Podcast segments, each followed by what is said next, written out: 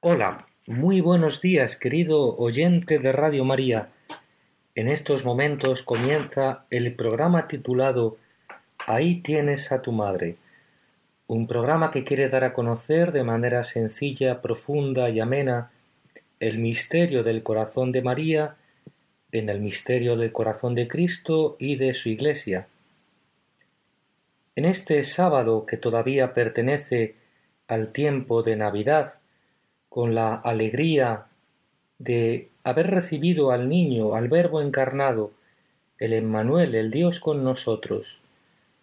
Vamos a hablar en el programa de hoy de un dogma muy importante que celebrábamos litúrgicamente el día 1 de enero, la solemnidad de la Madre de Dios o la llamada maternidad divina. El misterio de la maternidad divina de Santa María constituye su razón de ser, la más profunda razón de su existencia y del lugar que ocupa en el plan divino de salvación. La maternidad divina es el misterio central de la vida de Nuestra Señora, en el que se fundamentan los demás misterios concernientes a ella. Todo en María gira en torno a la persona y misión de su Hijo. Esta relación con Cristo, una relación esencial y única, tiene como fundamento y eje conductor precisamente la maternidad en toda su plenitud de significados y de sus consecuencias, de tal forma que, como decía un texto del Concilio Vaticano II, sólo en el misterio de Cristo se esclarece plenamente el misterio del hombre. Sólo en el misterio de la maternidad divina se esclarece el misterio de María y del lugar que ocupa en esta economía de la salvación. El mismo Concilio Vaticano II, en un pasaje muy importante y muy denso, dice así la bienaventurada Virgen María, predestinada desde toda la eternidad como Madre de Dios, junto con la encarnación del Verbo por designio de la divina providencia, fue en la tierra la esclarecida Madre del Divino Redentor y en forma singular la generosa colaboradora entre todas las criaturas y la humilde esclava del Señor. Concibiendo a Cristo engendrándolo, alimentándolo, presentándolo en el templo al Padre, padeciendo con su Hijo mientras él moría en la cruz, cooperó en forma del todo singular por la obediencia, la fe, la esperanza y la encendida caridad en la restauración de la vida sobrenatural de las almas. Por tal motivo es nuestra madre en el orden de la gracia. Este texto lo encontramos en la Constitución Lumen Gentium número 61. La esencial y total referencia de Santa María a su maternidad viene subrayada en este texto del Concilio Vaticano II por la afirmación de que su elección como madre tiene lugar en la misma decisión de la encarnación del Verbo. Se trata de una elección unida a la entraña misma del misterio de la encarnación del Verbo, a su realidad de Hijo del hombre, de descendiente de Adán y de cabeza de la humanidad. Esta maternidad viene descrita como una auténtica maternidad humana, que incluye necesariamente el plano biológico, pero que abarca muchos más aspectos. Es una maternidad que Santa María va desplegando a lo largo de toda su vida, como colaboradora del Redentor. Notemos, querido oyente de Radio María, el cuidado con que se enumeran los diversos momentos de la vida de la Virgen en ese texto del Concilio Vaticano II que acabamos de leer y cómo se dice que en ellos acompaña al Redentor y coopera en forma del todo singular en la restauración de la vida sobrenatural. Madre e hijo aparecen así indisolublemente unidos en el plan divino. En el misterio de Cristo escribía el beato Juan Pablo II, María está presente ya antes de la creación del mundo como aquella que el Padre ha elegido como madre de su Hijo en la encarnación, y junto con el Padre la ha elegido el Hijo, confiándola eternamente al Espíritu de Santidad. María está unida a Cristo, continúa diciendo Juan Pablo II, de un modo totalmente especial y excepcional. Igualmente es amada en este amado eternamente, en este Hijo consubstancial al Padre, en el que se concentra toda la gloria de la gracia.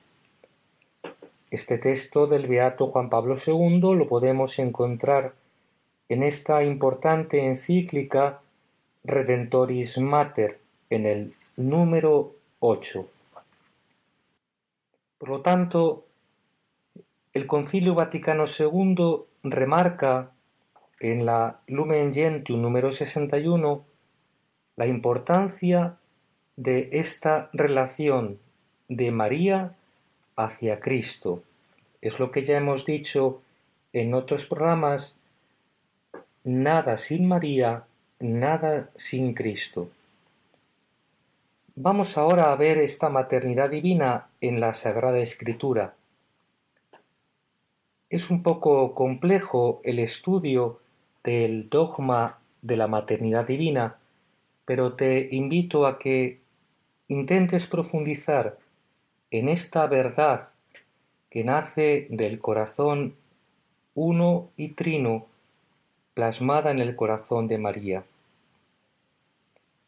Como dice el teólogo Esmaus en la Sagrada Escritura, no se afirma explícita y formalmente que Santa María es la Madre de Dios. En griego se dice Theotokos, si se llama, en cambio, María la Madre de Jesús o la Madre del Señor. Sin embargo, en esos mismos escritos se dice que Jesús es el Hijo de Dios, el Verbo eterno del Padre. De aquí se deduce, como hizo la Iglesia ya en el siglo III, que Santa María debe ser venerada verdadera y propiamente con el título de Theotokos, Madre de Dios, porque su Hijo es el Logos, unigénito del Padre, y por tanto Dios verdadero de Dios verdadero. En la Sagrada Escritura esta enseñanza en torno a la maternidad divina está directamente referida a la verdad cristológica y ocupa un lugar primordial. Así se destaca especialmente en la importancia que se otorga al pasaje de la Anunciación, en Lucas capítulo 1 versículo 35, que dice, El ángel le respondió, Por eso el que ha de nacer será santo y será llamado Hijo de Dios. La maternidad de la doncella viene descrita como auténtica maternidad humana, que tiene su origen en una intervención extraordinaria de Dios y a la que Santa María contribuye con su aceptación consciente y voluntaria.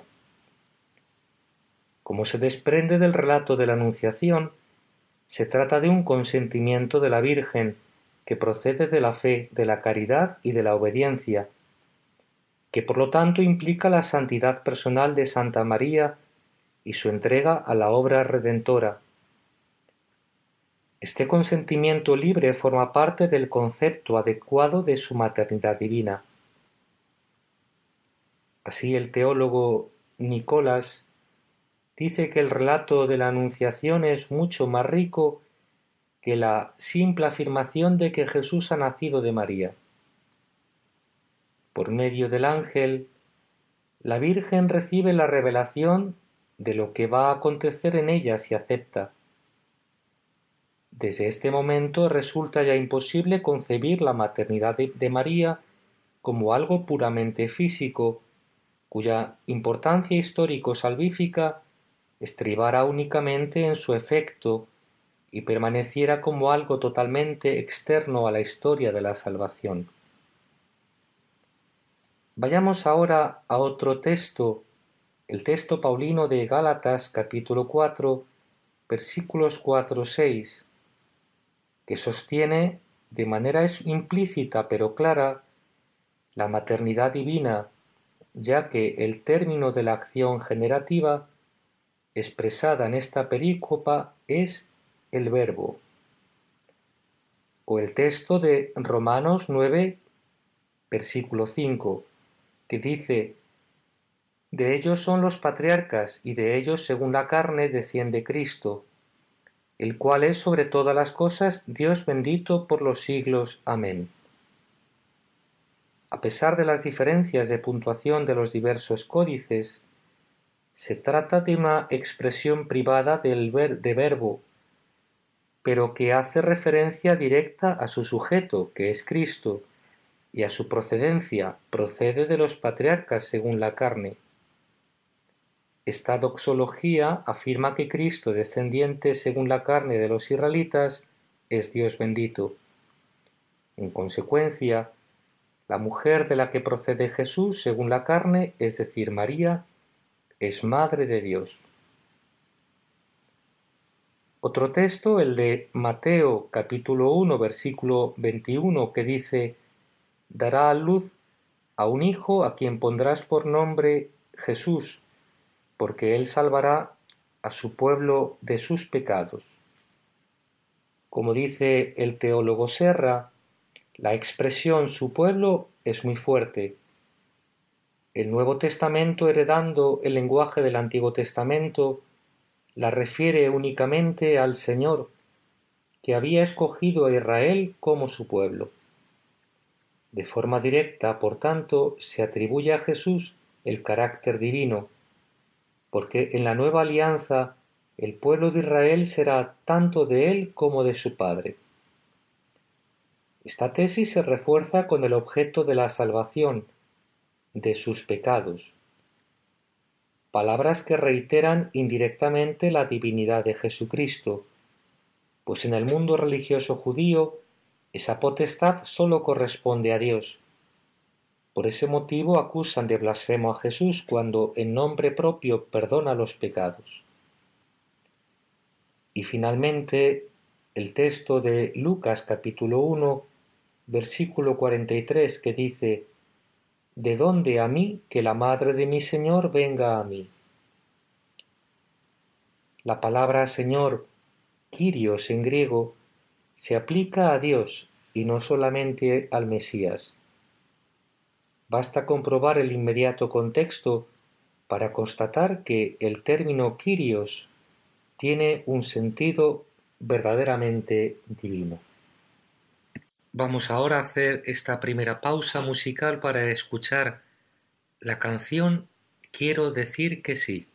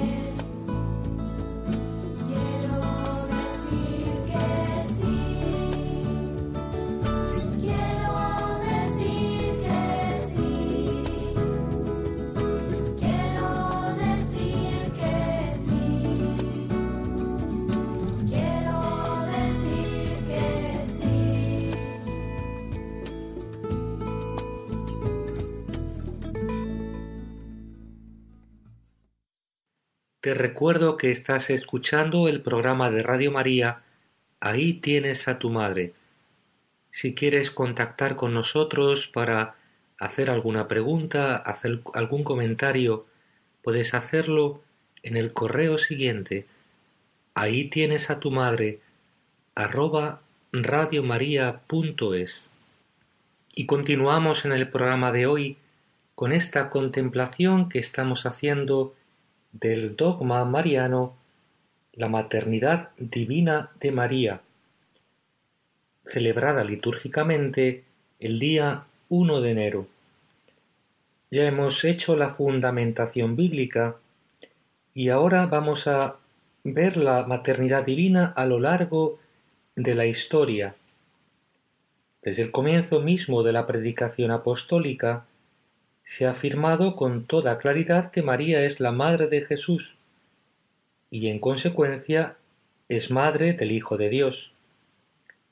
En las primeras confesiones de fe ya se recoge la afirmación de que Jesús es el Señor, por ejemplo, en el texto de Romanos capítulo 10, versículo 9.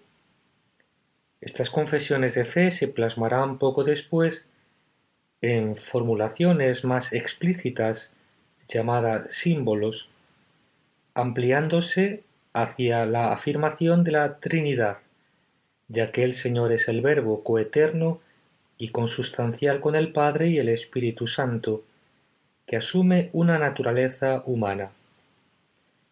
Posteriormente aparece el modo de la encarnación del Verbo y aquí entra en juego la función materna de María.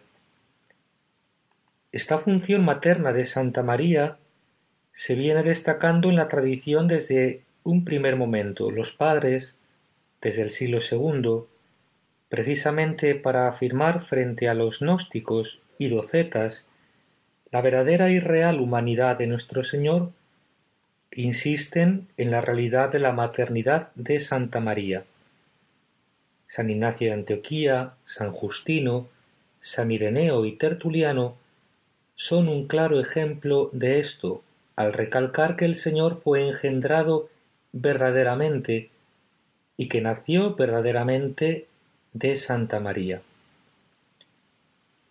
Eran tiempos en los que resultaba urgente recalcar la verdadera maternidad de Santa María, para dejar a salvo la verdadera humanidad de nuestro Señor, pues los gnósticos coincidían en imaginar que el cuerpo de Cristo no es real, sino aparente, fantasmal.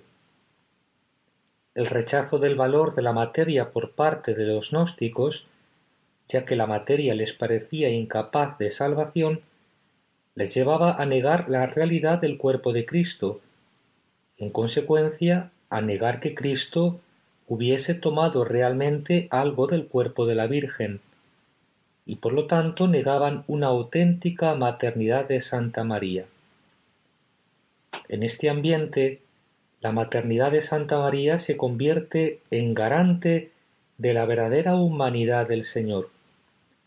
La parte biológica de la maternidad aparece así con toda su importancia.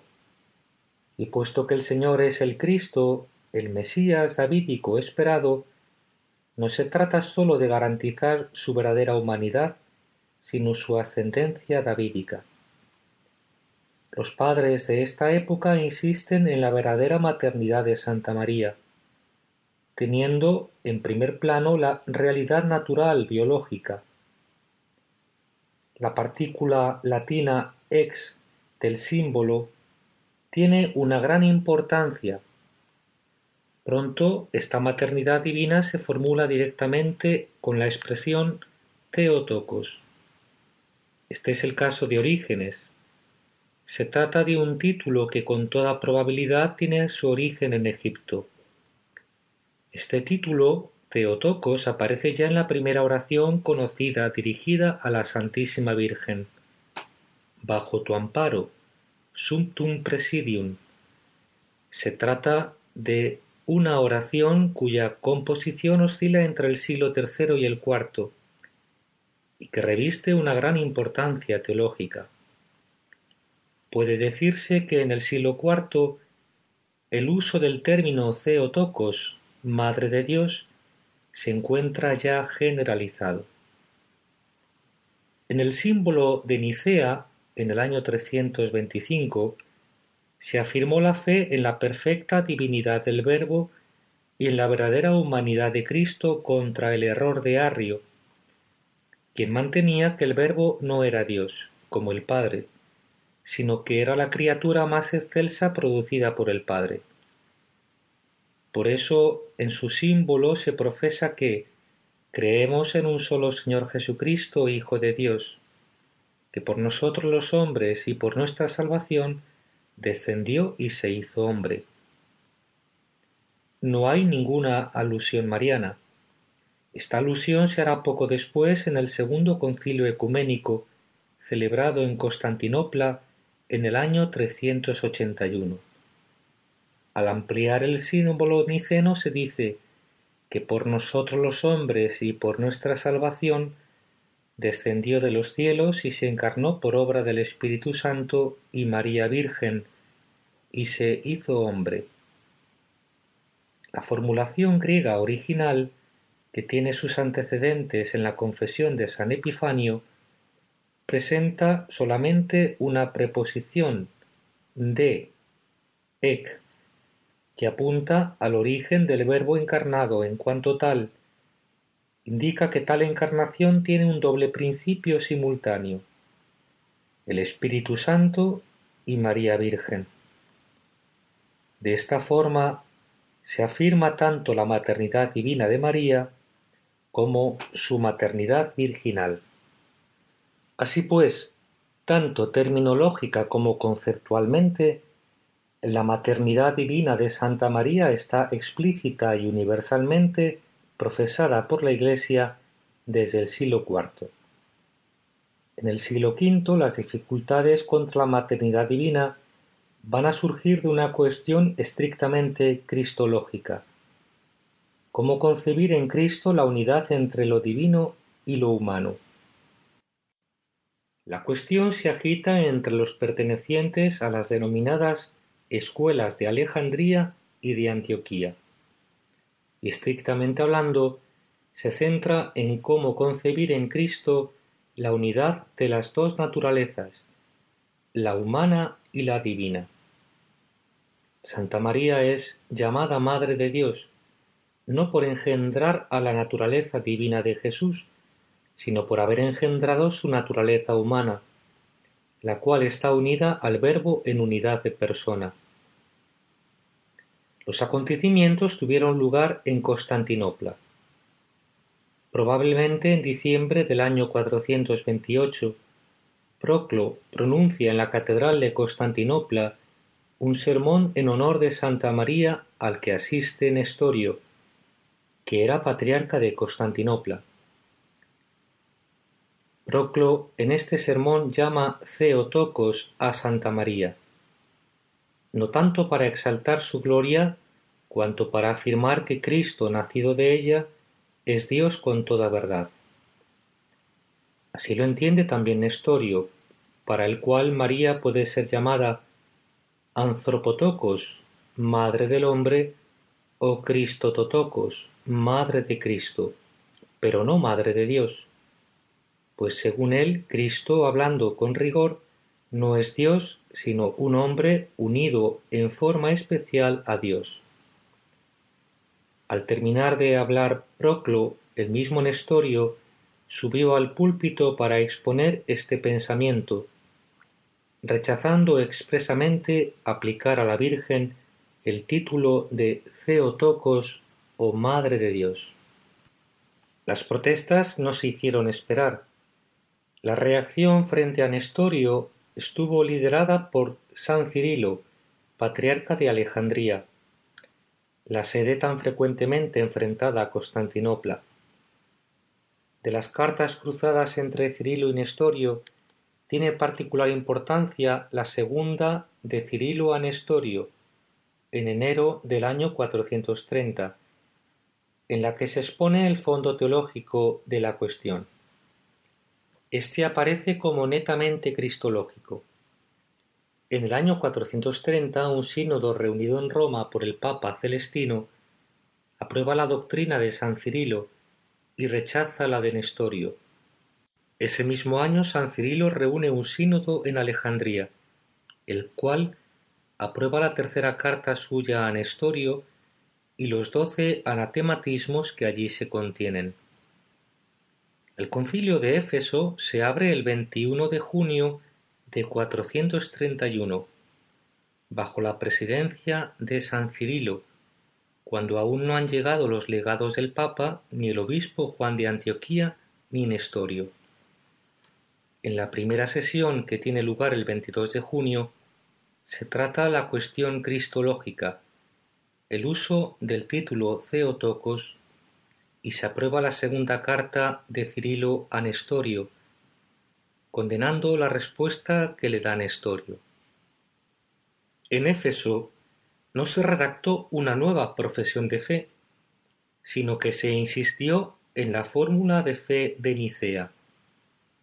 El texto de mayor importancia doctrinal en el concilio de Éfeso es la segunda carta de San Cirilo a Nestorio. En esta segunda carta de San Cirilo leída y aprobada en este concilio, se afirma la siguiente doctrina.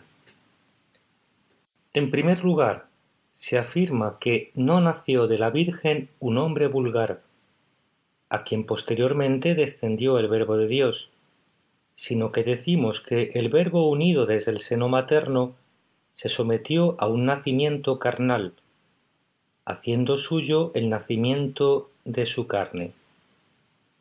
Y en segundo lugar, los santos padres no dudaron en llamar a la Santa Virgen Madre de Dios, no porque la naturaleza del Verbo y su divinidad hayan sido generados en la Santa Virgen, sino que ha tomado de ella aquel sagrado cuerpo perfecto, con alma inteligente, unido al cual, según hipóstasis, el Verbo se dice engendrado según la carne.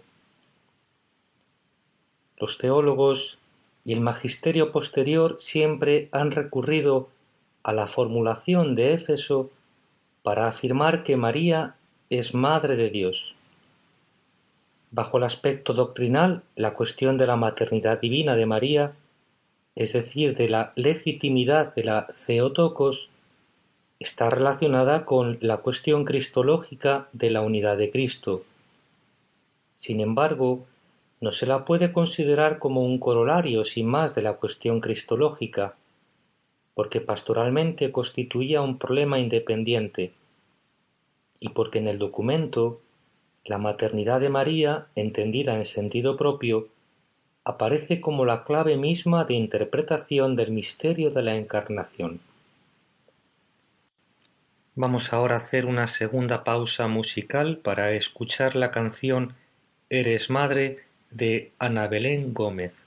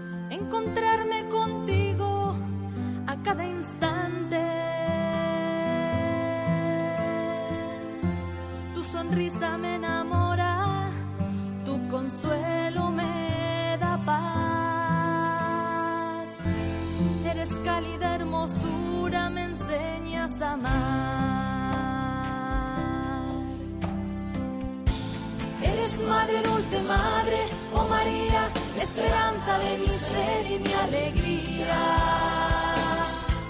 La más bella de las flores, corazón siempre joven, solo sabes derramar amor. Eres el beso más puro que el Señor hizo suyo y en tu seno se encarnó. Madre nuestra, Madre del Señor. Madre, dulce madre, oh María, esperanza de mi ser y mi alegría. La más bella de las flores, corazón siempre joven, solo sabes derramar amor. Eres el beso más puro el Señor hizo suyo y en tu seno se encarnó. Madre nuestra, Madre del Señor.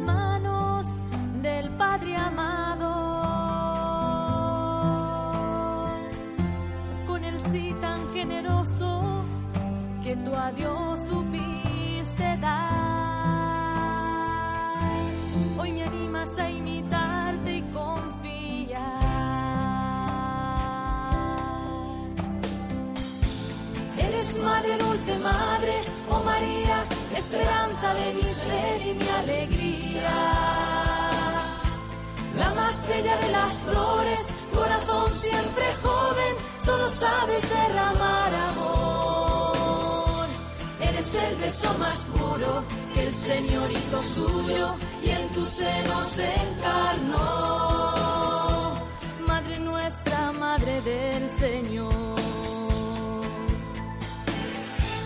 Eres madre, dulce madre, oh María, esperanza de mi ser y mi alegría. La más bella de las flores, corazón siempre joven, solo sabes derramar amor. Eres el beso más puro que el Señor hizo suyo y en tu seno se encarnó. Madre nuestra, Madre del Señor.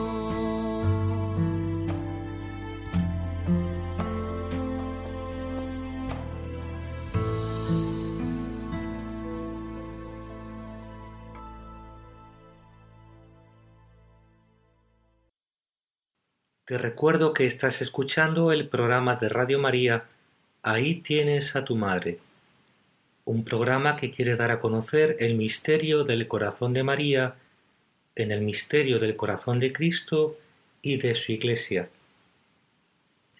En este programa que estamos dedicando a la maternidad divina de Santa María como Madre de Dios, Theotokos, te invito, querido oyente de Radio María, que profundicemos en este dogma tan importante.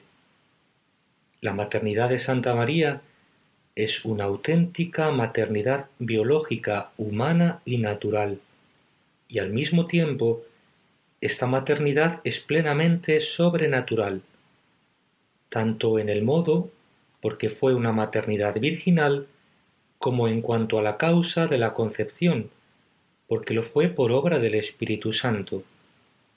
En todo lo demás es una maternidad enteramente humana, porque el cuerpo humano de Jesús creció y se desarrolló realmente durante nueve meses en el seno virginal de María, de tal forma que María aportó a la humanidad de Cristo todo lo que las otras madres aportan a la formación y crecimiento de sus hijos.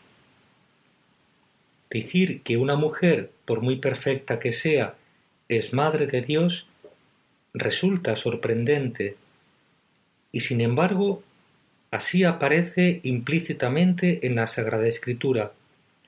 Así lo ha definido la Iglesia y los padres de la Iglesia lo atestiguan. Por ello, puesto que la fe pide cierta explicación, los teólogos se han aplicado a buscar argumentos racionales.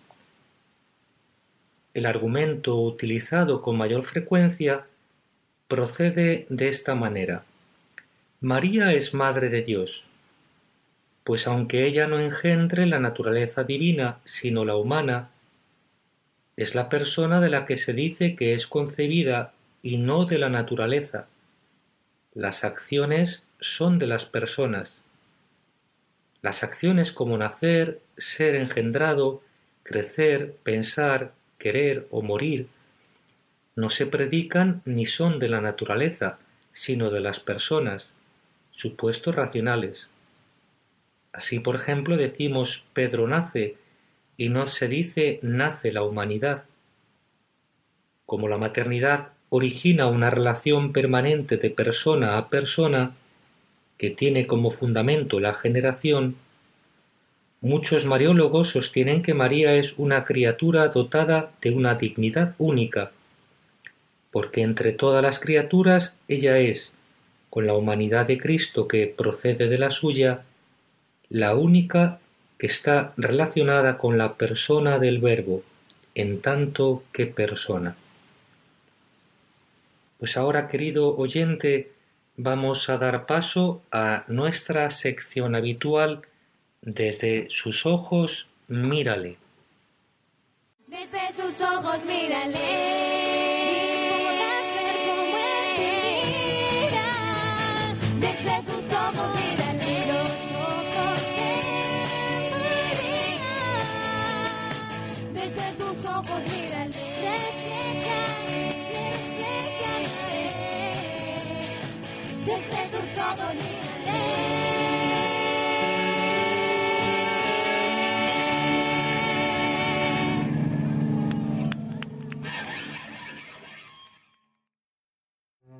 Seguimos amigos oyentes de Radio María, un sábado más en este espacio dedicado a María. Ahí tienes a tu madre. Hoy en esta sección, dedicada a acercarnos a la mirada de María, para desde ella poder ver lo que Jesús ve, como Dios ve al mundo y a cada uno de nosotros. Hoy les invitamos a contemplar la mirada maternal de la Virgen María, porque ella es, antes que ninguna otra cosa, Madre de Dios. Esa es la gran verdad con la que comenzamos cada nuevo año, y a la que hoy nos estamos acercando con todos ustedes. María es Madre de Dios, y tal privilegio no es cosa cualquiera. Por eso Dios se encargó de llenarla de gracia y de dones de todo tipo, para que fuese digna morada suya. San Bernardo lo explica con estas bellas palabras. El único nacimiento digno de Dios era el procedente de la Virgen. Asimismo, la dignidad de la Virgen demandaba que quien naciere de ella no fuere otro que el mismo Dios. Por esto, el Hacedor del hombre, al hacerse hombre, naciendo de la raza humana, tuvo que elegir, mejor dicho, que formar para sí, entre todas, una madre tal cual él sabía que había de serle conveniente y agradable. María era conveniente y agradable a Dios, nos dice San Bernardo, pues su mirada sobre los demás, sobre el mundo, sobre los acontecimientos de cada día, era pura, inmaculada, la mirada más semejante a la de Dios que jamás ningún ser humano había alcanzado. María, para ser digna morada del Hijo de Dios, fue desde su concepción inmaculada, pura, sin sombra de pecado en su ser. Por eso puede ser cubierta con la sombra del Espíritu Santo. Por eso es elegida por Dios, para ser no solo su hija predilecta, sino también su esposa y su madre. María, amigos oyentes, es Madre de Dios, no por sus virtudes, ni por su belleza, ni siquiera por su bondad o su amor. Ella se convierte en Madre de Dios por su sí a la voluntad de Dios traída por el arcángel San Gabriel en la Anunciación. No le vencieron las dudas, ni siquiera la imposibilidad de entender cómo iba a ser aquel prodigio. Como ella, que no es más que una esclava, ninguna de sus preguntas fue obstáculo a la voluntad de Dios. Por su sí, por la fe de María en la palabra de Dios, entra en el mundo el Verbo. Se hace carne la misma palabra de Dios en las entrañas de aquella cuya mirada está llena de fe y cuyo corazón no tiembla ante las situaciones imposibles de comprender desde la razón humana. Y esa es una de las grandes lecciones que nos da la mirada de María. No necesita entender, no necesita razonar la voluntad de Dios. Aunque le turbe lo que ve en sus ojos, lo que escuchan sus oídos, María contempla, escucha y cree. Pues basta con escuchar para creer. Nos lo dice San Lucas en su Evangelio. Y entrando el ángel donde ella estaba, dijo, Salve llena de gracia, el Señor es contigo, bendita tú entre las mujeres mas ella cuando le vio se turbó por sus palabras y pensaba qué salutación sería esta. María se turba ante lo que ve en sus ojos, ante lo que escuchan sus oídos, porque no conoce, no entiende con su razón humana. Mas su mirada limpia sabe encontrar en aquella situación nueva para ella una respuesta de fe. Es una locura, pensaría cualquiera de nosotros. ¿Qué hago yo hablando con un ángel? ¿Quién soy yo para que me pase a mí esto? ¿Estaré soñando? ¿O me habré desmayado? María no va tan lejos. No se siente digna de tan grande regalo, pero contempla al ángel, escucha la palabra que le trae de parte de Dios y responde con la sencillez de una niña, con la pureza de una esposa inmaculada, con un corazón de madre, dispuesto a coger en su seno a la palabra escuchada. He aquí la esclava del Señor, hágase en mí según tu palabra por la fe, amigos oyentes, por su sí a Dios, la que estaba ya llena de gracia desde el principio, multiplica esa gracia, pues sobre ella viene el Espíritu Santo, la misma fuente de la gracia, para dejar en su seno engendrado al mismo Hijo de Dios. María se convierte en Madre de Dios, no, no con nada complicado, sino solo con una palabra. Fiat, hágase. Sí, Señor, quiero hacer tu voluntad. Y es que Dios no pide cosas complicadas, solo quiere nuestro sí, nuestra mirada de fe, nuestros oídos atentos a su palabra como los de María, para venir a habitar en nuestros pensamientos, en nuestras palabras, en nuestras obras y también en nuestros silencios. María es Madre de Dios, amigos oyentes, por tener una mirada sencilla, que no comprende, pero se fía de Dios que no entiende, pero todo lo guarda en su corazón y lo medita, lo saborea, lo agradece, porque sabe, se sabe indigna de tanta gracia, de tanta bendición de Dios.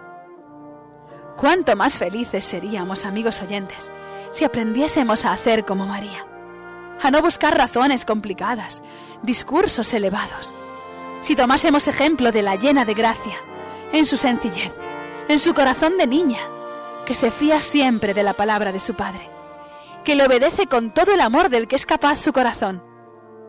Cuántas gracias de Dios nos perdemos cada día por quedarnos meditando en nuestros peros a la voluntad de Dios, en nuestros esques. Señor, ya sé que tengo que perdonar, pero esta vecina se ha pasado, no soy capaz. Yo creo que Dios quiere que me decida a casarme y a formar una familia de verdad, pero es que es todo tan caro. Esperaremos el año que viene para ver si ahorramos. Yo defraudo Hacienda solo por necesidad. Es que no llego a final de mes. Dios me tiene que entender. Peros, peros y más peros. Razones, justificaciones. Todo eso, María no lo conocía. Ella era esclava de Dios. Ella sigue siendo esclava de Dios. Pues al acogernos como hijos, abrazó una misión no solo dura y difícil, sino también eterna, hasta el fin de los tiempos. Ella vela por todos sus hijos, desterrados en este valle de lágrimas. María no pone peros, no duda, no razona la voluntad de Dios, solo cree y ama. María responde a Dios con su vida entera y Él hace en ella maravillas. ¿Puede haber mayor maravilla que ser madre de Dios?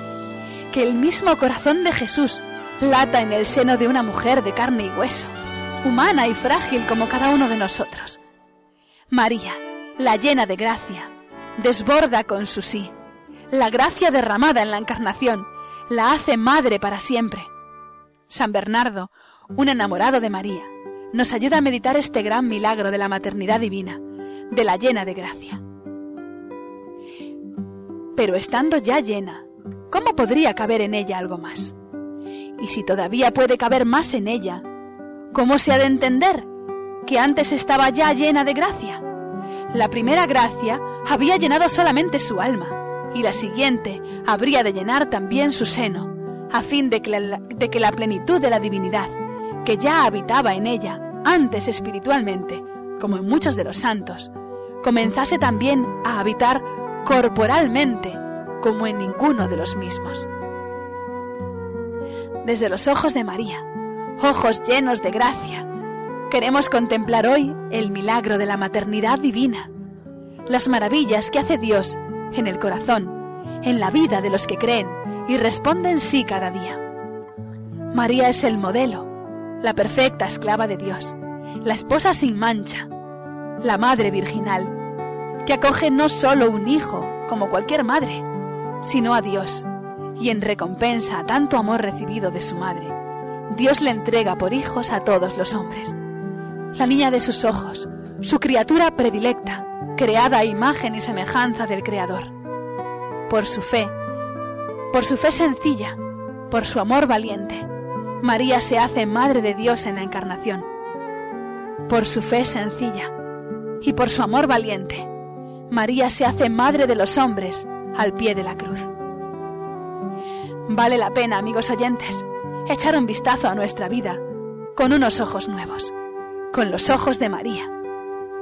Veremos cómo los sufrimientos toman un sentido nuevo, cómo encontramos miles de motivos para dar gloria a Dios por lo que nos da cada día descubriremos cómo en tantos rincones de nuestra vida Dios está esperando una respuesta nuestra, un sí de nuestra parte, para hacer maravillas.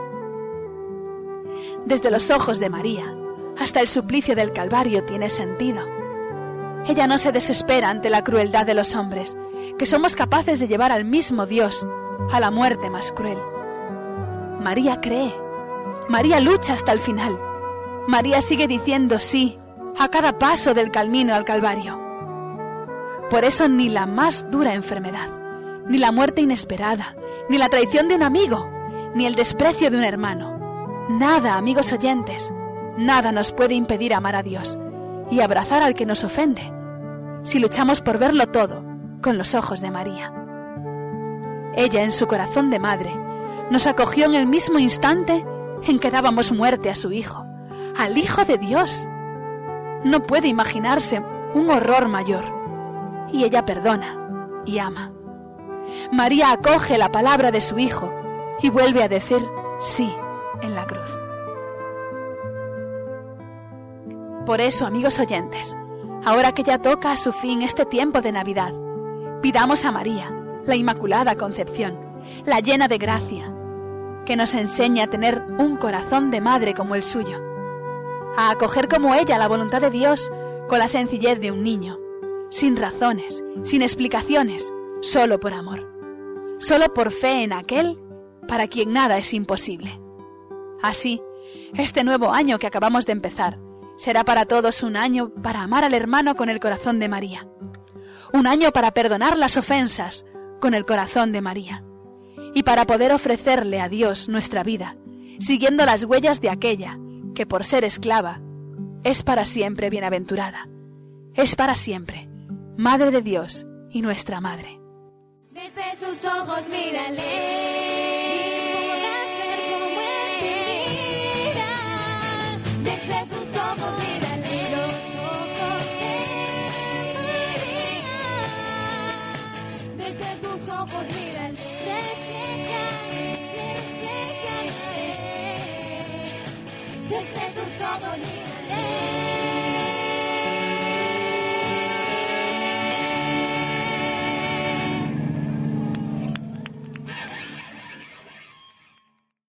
Llegamos al fin de nuestro programa que hemos dedicado a contemplar este dogma mariano de la maternidad divina.